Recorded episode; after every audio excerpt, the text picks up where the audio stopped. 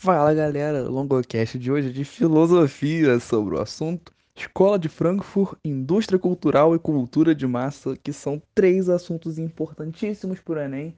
Assim a gente vê que muitas das vezes o Enem pode ser uma prova não tão conteudista, mas no que diz respeito à filosofia e sociologia, as últimas edições se provaram um pouco diferentes, especialmente a edição de 2020, o Enem realizado no ano de 2019, se mostrou consideravelmente conteudista no que diz respeito à filosofia e sociologia. Talvez por um aspecto de não querer uma análise tão crítica dentro dessas ciências, talvez por uma questão meramente técnica.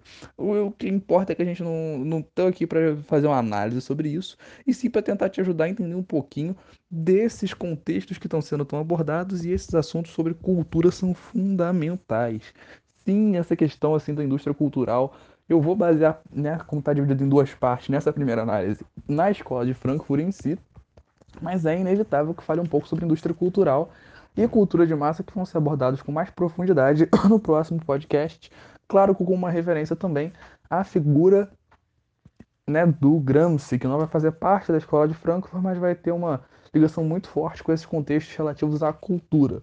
É claro que é impossível abordar toda a cultura, até que para falar sobre cultura, até porque para falar sobre cultura seria necessário quase que um especial, afinal é uma coisa muito abrangente de fato, assim como múltiplos temas dentro da sociologia. Mas bom, vamos aos fatos. A escola de Frankfurt foi uma espécie de escola vertente teórica que se desenvolveu nos anos 20, anos 30 do século 20, no caso né, assim, no ano de 1924 foi fundado, né, por uma galerinha lá bem da hora, o Instituto de Pesquisa Social da Universidade de Franca, fica na Alemanha. Isso em 1924, ou seja, você percebe que é temporalmente bem próximo a nós, né? Assim, atualmente, o ano de gravação desse podcast é 96 aninhos, a escola de, de Frankfurt quase centenária já.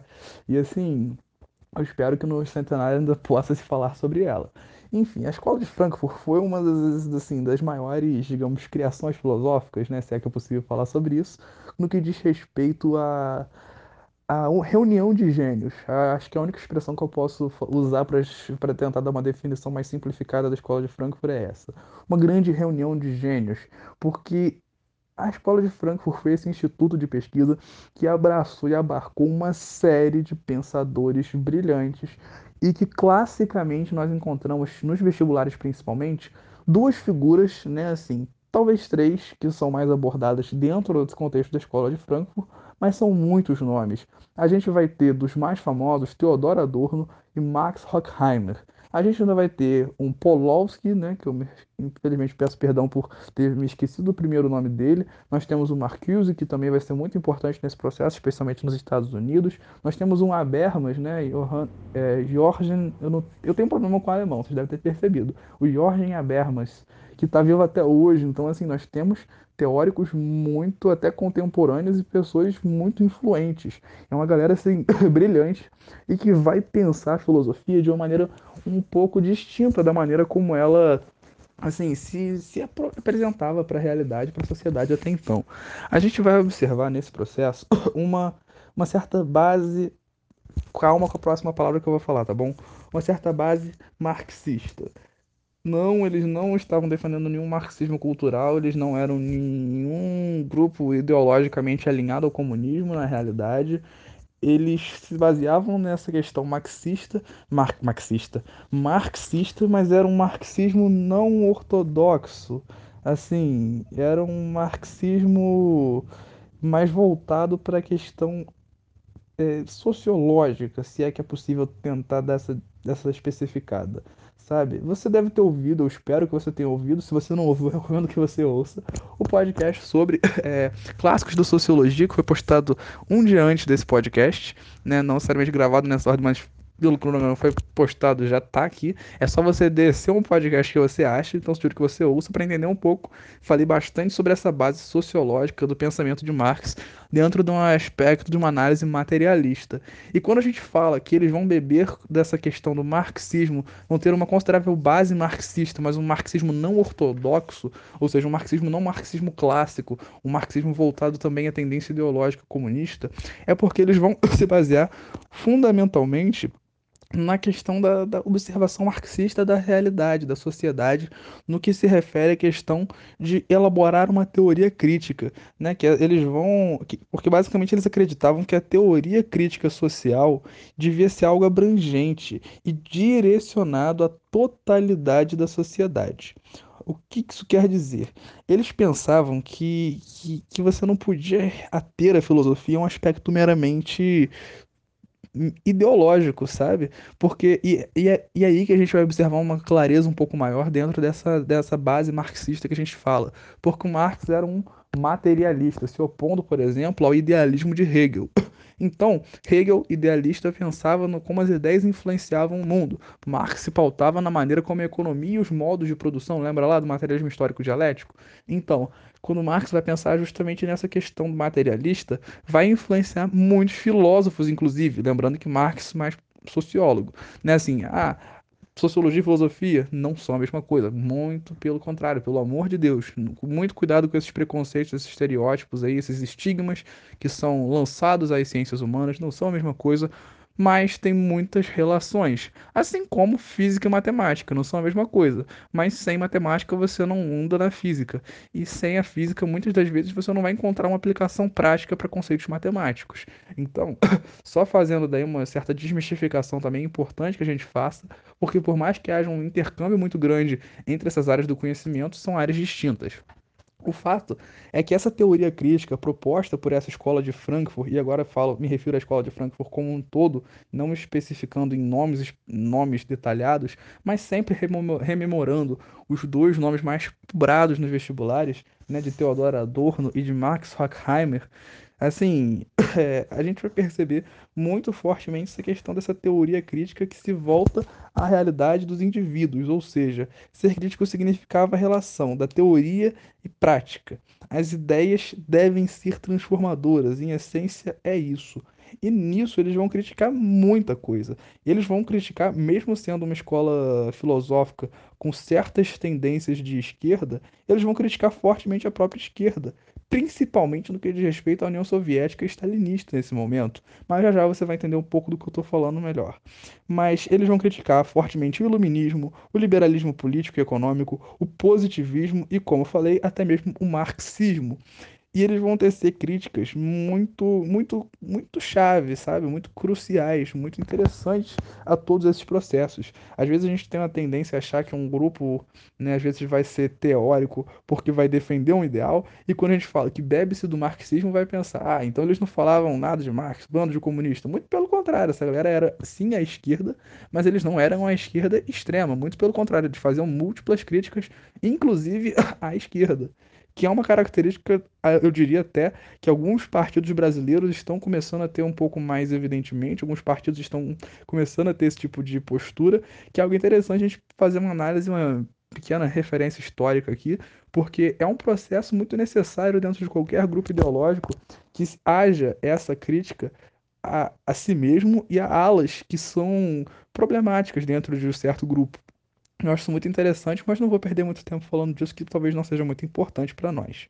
O fato é que eles tinham esse desejo muito grande de conectar o criticismo social e o potencial emancipatório das pessoas. Então, se liga porque essa associação entre teoria e prática, digamos assim, vai ser bem bacana dentro da escola de Frankfurt. Era uma escola quase que ativista, entende?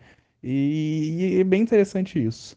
E agora a gente vai pensar um pouco mais dentro dos dois principais nomes, né, do Theodor Adorno e do Max Horkheimer, a partir de um livro que assim, que é fruto do trabalho de ambos e que vai conseguir nos trazer boas ideias a partir disso.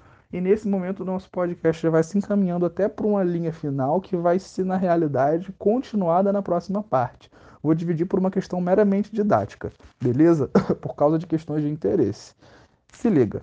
Que o Theodor Adorno foi um filósofo, sociólogo, musicólogo alemão. O cara era brabo. O Theodor Adorno, assim, é uma, uma figura fantástica. O cara era brabo até na música. E ele era alemão e ele foi um dos fundadores dessa escola de Frankfurt, obviamente.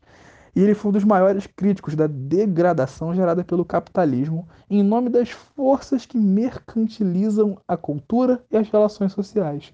Ou seja, ele vai encontrar na cultura uma considerável missão de modificar a sociedade. E a partir do momento que essa cultura é mercantilizada, nós vamos observar muitos problemas, muitos problemas mesmo, na famosa indústria cultural, que ele vai abordar com muita categoria na sua obra, com apoio, é claro, do Horkheimer.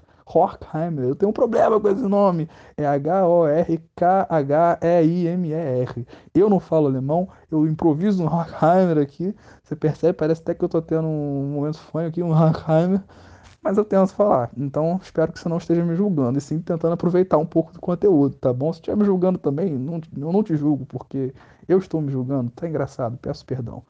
Enfim, o fato é que você deve se lembrar também já dos podcasts de história que já estão aqui no projeto, que nessa época estava rolando uma paradinha na Alemanha, na Europa de modo geral, vulgo fascismo e nazismo, no caso da Alemanha especificamente.